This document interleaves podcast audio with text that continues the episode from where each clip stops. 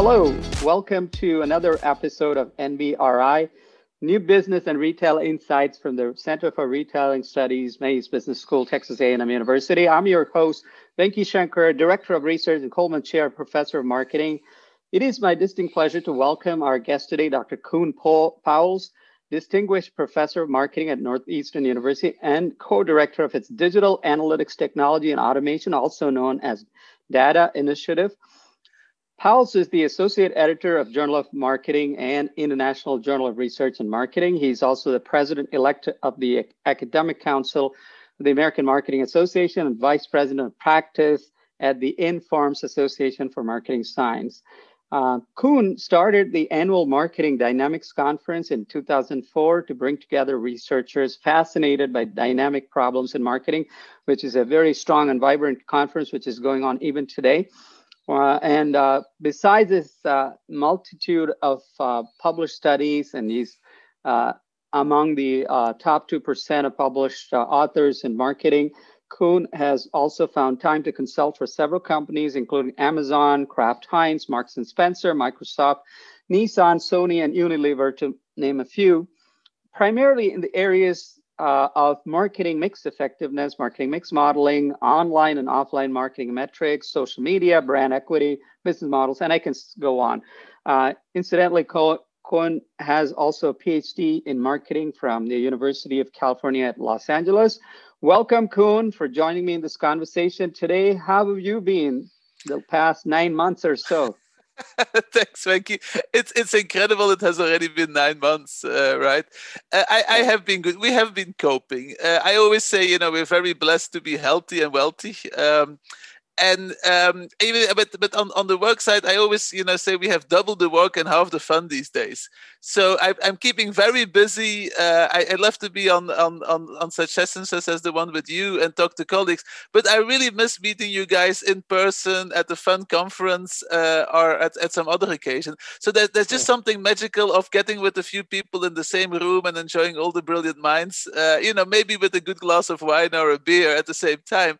But but I, I do really miss the uh, the, the, contact uh, that I used to having with everybody. Yeah, but I'm glad to see a cheerful face despite all these uh, lack of personal interaction. um, yeah. But uh, I also noticed that uh, you've uh, you've also been very enormously productive during this time. So I guess you've used the time very wisely to to really rack up on your research and your consulting. I guess, right? Uh, exactly. I mean, there's the saying: you never get a, a good um, let a good crisis. Uh, a good crisis go, go to waste opportunity.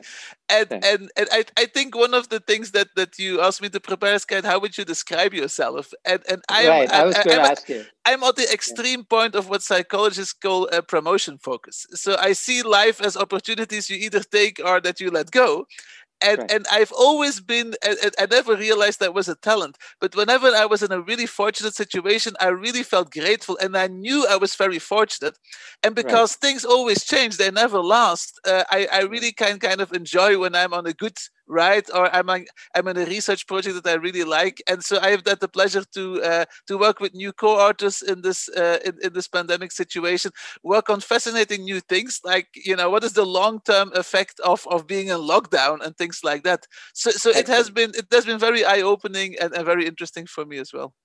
That's a good description of your self promotion focus, very positive and trying to grab opportunities, which is uh, always fascinating. That brings me to the question of uh, please describe your research journey so far. I know since your PhD days at uh, UCLA, um, how have you moved on and how would you track your progress yeah. and some turning points in your career? Well, I always would describe myself as lucky. it's very important. It's more important to be lucky than smart. I sometimes say, but but no, I have very had, modest. Yeah. I have had such you know fantastic mentors uh, throughout. Uh, so actually, even before, right? So I started my PhD in my native Belgium. Uh, but then in my first year, I had the opportunity to present at the EMAC Doctoral Colloquium. So in, in, in, Europe, they let the students present, and Mike Hanssens was one of the professors evaluating my work at the time. And so I was like, well, this guy is so cool. And apparently you can do a PhD in marketing in the US. Who knew? And so then I switched to UCLA. Um, and, and I basically came there in the midst of the first uh, internet boom, right? So every month there was a PhD student quitting and saying, "Hey, come on, Koen, join this company with me." And I'm like, "No, I came here for a PhD." And so, uh, so, so, over time, I, I find that really kind of um, um, kind of uh, uh, sketched my, my whole kind of research uh, journey. I think one of the key things, so my thesis was on long term marketing effectiveness. And when I graduated, I really wanted to be in a position ultimately to consult, let's call it senior managers. So I didn't want to specialize in, let's say, just uh, market communication or just pricing uh, or just new products. I wanted to have a good idea about if, if you're a senior manager or a CEO and you want to allocate your money to new product launch, uh, getting into new distribution channels, changing your pricing, changing your market communication. I wanted to know enough and have research projects on all the, the classic four P's of the marketing mix uh, to really consult at that level. So a lot of my work has, has, has been seeming to some people as very eclectic because, you know, for every paper I wrote, I had to uh, relearn the literature, let's say new products are in pricing but it really kept me curious and on my toes. And so uh, I really enjoy doing that. And of course, the last 10 years, that there hasn't been one paper in which I haven't used some form of digital marketing, uh, some form of online, because uh, you know, as much as it was hyped in the end of the 90s, and I was you know very careful to not to go too much into that hype at the time. Of course, long term in the last 20, 25 years, it has truly changed how we interact, uh, how we are as consumers, and how we can do things as companies. Right. That brings us uh, to the uh, your research areas like you, you called it eclectic but i would say i can see some convergence in those areas like you're working on social media marketing online offline platforms. Now you have mindset metrics you have shareholder value. I think all of these are somewhat related to each other in a big picture way. So you know unpack some of your recent research if you could and let us know what are some of the projects that you're working on and what are some of your findings in those projects? Okay. I'd, I'd love to. So, so from training i'm an engineer like many of us in quantitative marketing. So i see live as nobody input. don't worry. Even i'm an engineer. Nobody here we go. So i see things as input throughput output. And so, and so the input is typical marketing actions. You know defined very broadly as we do in academia um, and then the output is typically something like uh, sales, profits, or donations or stock price, depending on what your organization really wants. And I'm fascinated by throughput metrics. So I've always been interested in, in, in what is goes in between. So what are some good metrics if you do, let's say, an ad campaign? Uh, or you go with a new product, uh, it may take a very long time before your hard performance gets affected. So, what are some good metrics in between, and what are some criteria?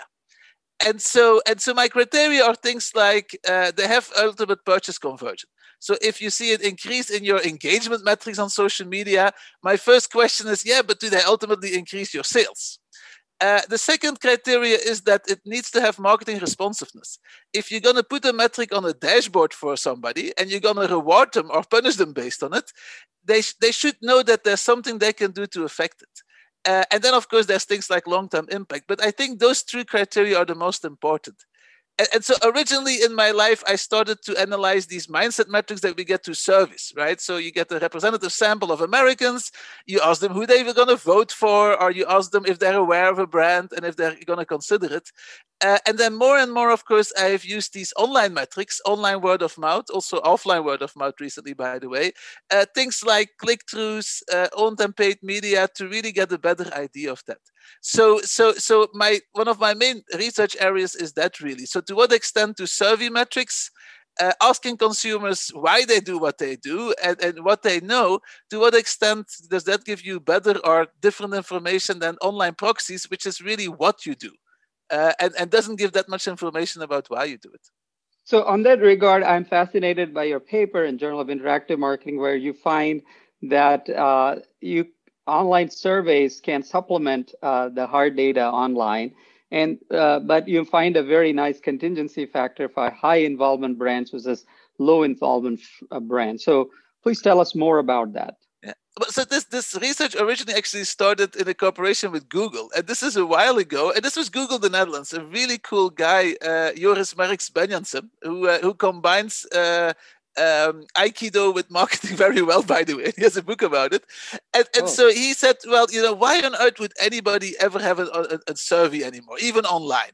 You know, we know everything you do so it's it's a little bit like the the book about uh, everybody lies right kind of this idea that what you search for kind of you know is much more truthful than what you would tell me in a survey so yeah. so his perspective was like stop you know spending money on these things let's just do it and, and he wanted to prove that and so and so we went and we got the broadest data set I have ever had. So we got 36 brands, 15 very different uh, categories. So all the way from insurance to cars uh, to then kind of the fast-moving consumer goods uh, that you and I know very well because we have a lot of data on them.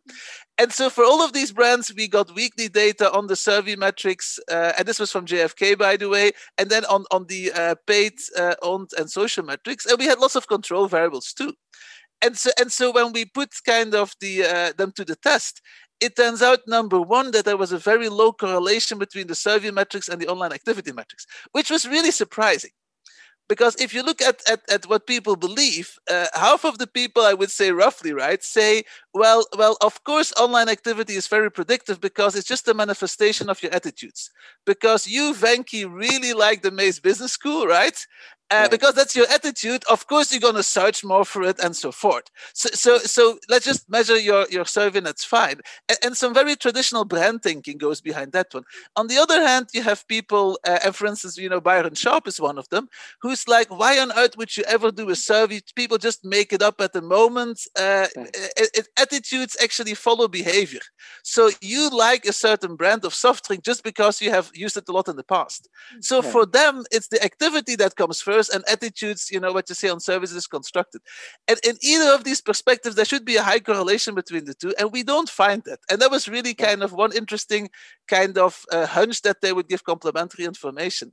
Uh, for high involvement brands, yes, especially nowadays. So if you're talking about smartphones, of right. course, you and I will do a lot of activity online, and we right. will check out the brands that we that we are interested in purchasing. But if you're talking about toothpaste, if you're talking about uh, more mundane projects, you know, that you and I would talk about uh, offline. So, so, so, I may come to you, right? Suppose that I'm moving into, into Texas and I say, well, Venki, I'm here. You kind of, which, which, which home insurance would you recommend to me? Uh, we would talk about that offline as, as, as normal mm. beings we help each other but that's not something sexy you would tweet about and so and so a lot of the although, stuff that is more mundane sorry, yeah. sorry to interrupt yeah Although there is a lot of uh, work on online word of mouth and uh, uh, people asking crowdsourcing uh, when they need help. Okay, I'm moving to this place. Mention all the, uh, give me all the right recommendations. So, where do you think that fits in with respect to this offline casual word of mouth? that's that's a wonderful point. So so I would say on the one hand, yes, there are people who do this, right? So by the way, also when you're moving, you can tell Amazon, "Hey, I'm moving." And they will serve you more relevant ads for when you're moving also when you're having a baby. But but look at the uh, the percentage of people who do that. So of all the people who are looking for a more mundane project how many people actually kind of of, of crowdsource that's online? And, and so the question is of representability. So if if if I'm a toothpaste brand only listening to online word of mouth, uh, is not going to give me a full picture. I will need to have something like offline word of mouth. And, and so what, what we find in this research is really interesting is that if you want to explain your sales week to week, mm-hmm. then uh, the online activity metrics are really good. But if you want to predict them three months out, it's actually the attitude metrics which are better. And, and, and, so a bit cheeky, I call this being brand right versus being brand right now. So so if okay. if, if you're checking me out online, then yeah. I mm. have I score high on what we call contextual interest, right? So, so you're yeah. currently interested in me, probably, but that doesn't say anything about really what you're gonna do in three months from now. Maybe some competitor of me is, is more hot at the time of more viral. Whereas yeah. whereas if I have these attitude metrics and I really kind of know what you're thinking and feeling about me, I have a better shot at predicting what you're gonna do three to six months out. That makes sense. But that brings us to the skeptics uh, of a lot of these researchers saying that all the social media inherently, as you rightly said, brand right now, is that it's all instantaneous, uh, very short-term focus, and people's predicts people's behavior short-term. But in the long run, they are not that critical or useful. Uh, what do you? How do you respond to that kind of a criticism about social media's impact? So, so I, I mean, as you know, I'm a very big social media user. Um, right, right. I, I am a skeptic in social media advertising. Let me just admit it. Um, mm-hmm. And the skepticism comes from two main sources. Uh, number one is my own experience. So, so I have been, I have been paying a social media site money to promote okay. my my professional sites, and and and the result of that one was really really low. I mean, below even my lowest expectations. So, so that's my own experience, right? And then, of course, you know, social media sites say that they're very effective, but I have seen very few peer-reviewed academic articles about that. Right. And, and and and so I'm like, okay, I can see it for certain things that are very social, like alcohol uh, or video gaming. I can see as a brand where you can have a lot of effectiveness on social media. Uh, I'm very skeptical for other products and services. So if you think about kind of putting an ad for your product on a site where people go to primarily to connect to their friends and family, versus an online store where people primarily come to buy products and explore new products, yeah. my hypothesis is that the effectiveness is going to be very different. And also things like saturation and annoyance with ads, half-life of ads, everything we know about advertising is going to be very different in an online store versus a social media site. Just like if I interrupt you with my wonderful new toothpaste when you're physically in an offline store versus right. whether you're walking on the street is going to be a very different interruption. So, so, so I have this paper uh, a few years out which talks about content integrated versus content separated marketing, and, right. and so this is for an online retailer, and we basically find that if if you put an ad on a site where actually people are looking for something relevant then uh, you know so, so, so you get the same amount of people whether it's content integrated or content separated to your online retail site let me put that way so you get the same right. amount of traffic but then the right. people who come from you from a content integrated ad mm. are much more likely to go to product page views and to convert to a purchase so so in general i think this whole kind of distinction whether your ad is show on a content integrated site where people you know if you're a shoe retailer let's say it's a hobby site where people talk about shoes those kind of people and those kind of clicks are going to be much more valuable for you than if you put it somewhere else. I mean, even something as simple as retargeting uh, has right. proven to be a lot less effective than people thought. So if, if I look for something really cool uh, and then, you know, an hour later, I'm checking the sports result and you retarget me. Well, I'm no longer really in the mood for the product that I was searching for. Maybe I already bought it, right? Or maybe I just don't want to be interrupted. And, and so I feel that in general, uh, companies really overestimate the effectiveness of what we call content separated ads in that particular right. one. And they, and they underestimate the sales effectiveness of content integrated ads. I think that's a very useful distinction you're making that marketers should pay attention to. Uh, that brings me to this whole concept of digital advertising per se. You know, yep. uh, we today learned that digital advertising has overtaken non-digital forms of advertising in the U.S. with about 110 billion dollars this year expected to hit out of a 215 billion dollar overall uh, advertising yeah. spend. And uh, three years ago, we were just one third of that. So it it suggests that more and more firms are getting convinced and they want to move not only their dollars online. The pandemic, of course, helped a lot, but also the issue of uh, what I also learned was the small and medium businesses constitute a tremendous portion of this growth, it and uh, and it looks like you know the TV advertising which is only about $40 billion, which has become one third of almost uh, digital. Uh, and uh, it used to be that TV advertising was the go to media for reach, at least, if you want to reach yeah. wider audience. But even that is uh, coming under a lot of scrutiny. Now you're saying that, you know, uh, the effectiveness of uh, ad- advertising may be overstated, particularly the content separated versus non separated. And also, you're making the point about retargeting effectiveness where do you think this is heading you know you think that this is viable uh, good spending of uh, advertising dollars? Or are we still in the same uh, conundrum where we don't know where half of our money goes? Well, if this is a good or a bad idea, I would say it depends, right? That's always the good the good answer to any MBA question, as we know. Uh, but but I mean, my perspective on this is, is the following: I, I do think that there's a huge place for digital advertising. I mean, more right. and more consumers are online. I mean, the pandemic has accelerated that. Uh, and, and my personal opinion, which which I'm now researching to get some evidence for, is is I'm really in between the two camps of people. Some people say, you know, 2020 has changed everything in consumer behavior forever. And then there's people who say nothing has ever changed from the moment the lockdown is lifted, everybody goes back to exactly how they were before. And, and I'm somewhere in between. So I think a lot of people have, have done online purchases for the first time in some categories. Take online grocery. So, so, so, so, so, kind of the, the segment of people that did online grocery was relatively small and it has greatly expanded. And personally, I like buying my groceries online now. And, and and over time I've I've gotten better at it, right? So the only problem with online grocery that I find, and you know, you have another perspective, is that when I go into a physical store, I get reminded by cues about things that I otherwise forget to buy and, and 20 years ago when my wife and i first would, would buy stuff online we were only users from like peapod and so forth we did forgot half of our list. But over time we became experienced with that. And so i think that people have now gotten used to online buying stuff that they didn't buy online before. And so that part of that uh, that learning will create a habit for the future. So so i definitely agree that there's that there's a role for that. No. Yeah, but wait a minute. People who are buying online would say that you don't need to even remember those two because online it is saved and you you can repeat your orders. Whereas uh, in an yeah. in-person shopping experience, you'll have to remember and you need all those cues. So uh, you think that, that is that, a great point. Yeah, so, so, right. so that's true. Online offers you a different set of cues, which may to you maybe much more useful than what you have. Yes, and, and so to a large effect, kind of the cues we got offline is because we, we learned them over time. We became familiar with them, and to certain kinds of shoppers, online provides much better cues. You're right. They remember what you exactly what you did before you know, you remember you talked about your early PhD days, the turn of the century, and the yeah. dot com boom. And that was the time in which I was also starting to work on these online, offline, and remember yeah. our project with Arvind.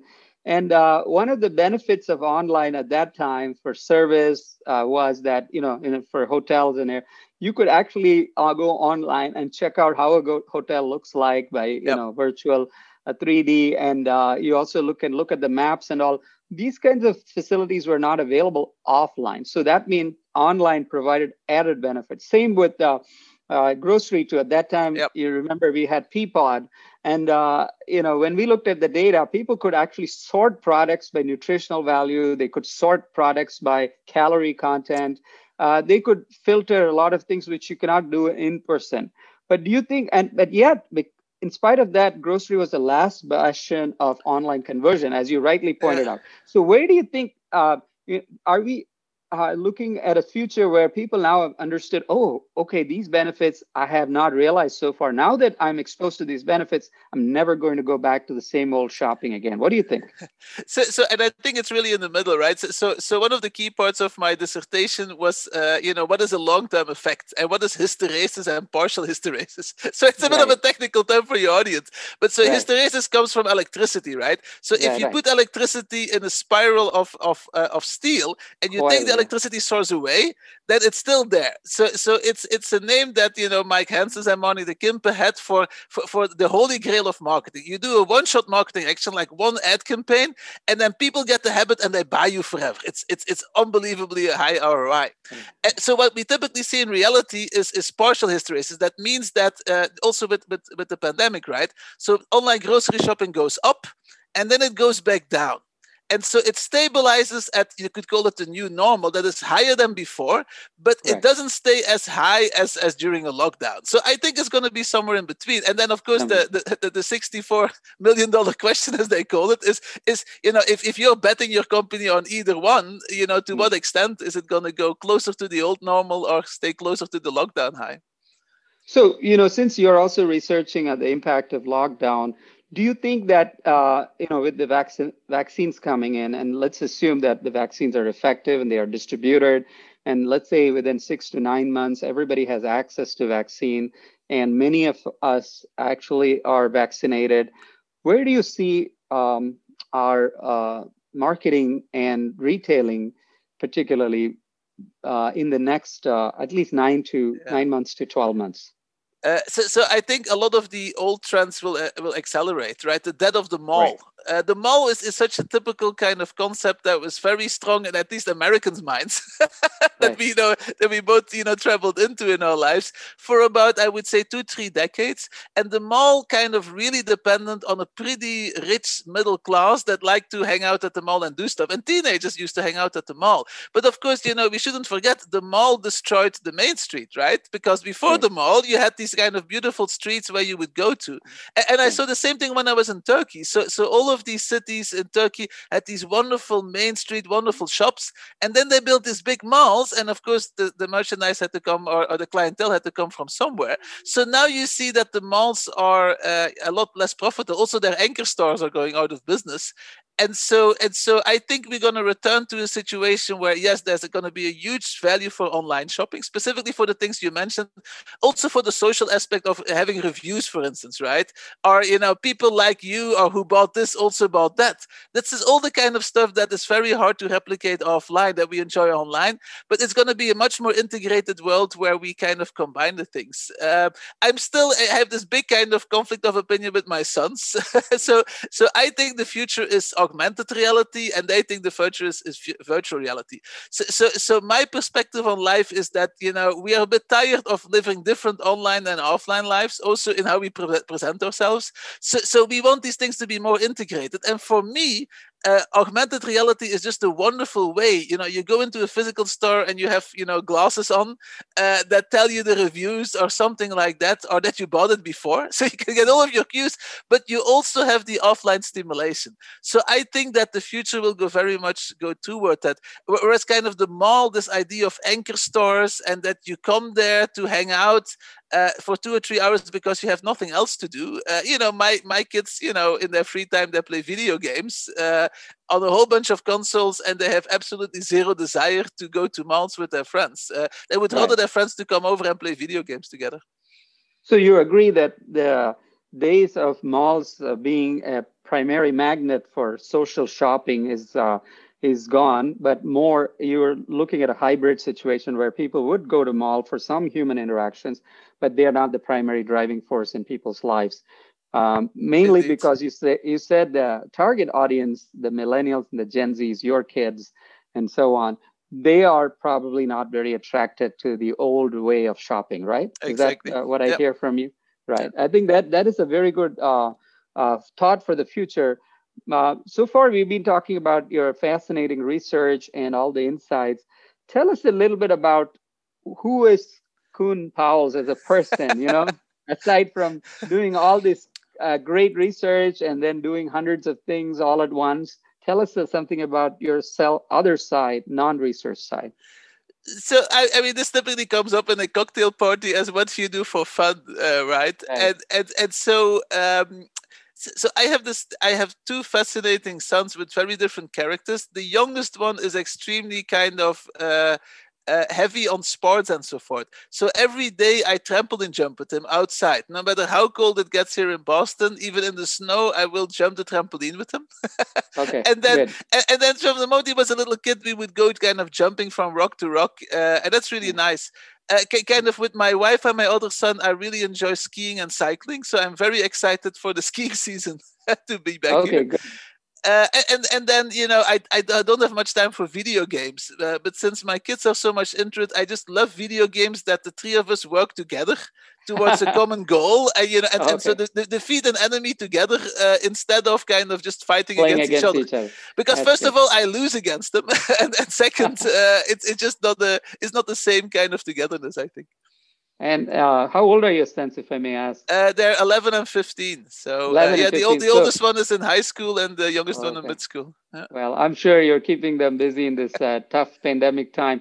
But, uh, you know, I'm glad to know that you have a lot of physical activities outside uh, because that helps during this pandemic time. Yep. Now, let's look forward five to 10 years from now. I know I asked you for a forecast nine to 12 months from now uh, where do you see marketing or um, retailing or business in general headed, and what should managers be doing or thinking differently for the next five to 10 years to be prepared?